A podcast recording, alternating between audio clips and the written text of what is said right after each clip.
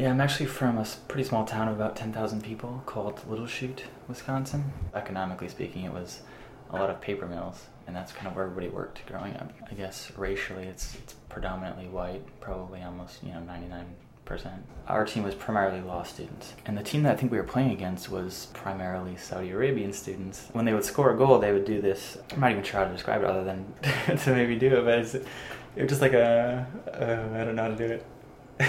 just like a yeah, yeah, yeah, yeah, yeah, yeah, yeah, type thing, which is a terrible impression. But doing it together, like having 11 guys do that after a goal, was actually kind of, it had kind of like a chilling thing. It was almost like a war cry or something. And I thought that was just a really interesting, I mean, on one level it was a little bit like intimidating or something. But on another level, it was just kind of curious because it's not the type of thing, you know, I've never grown up on, on Sioux Street in Little Chute, Wisconsin and had any winning team make this sound where I'm from, you know, like it's just not something that culturally you hear a lot of.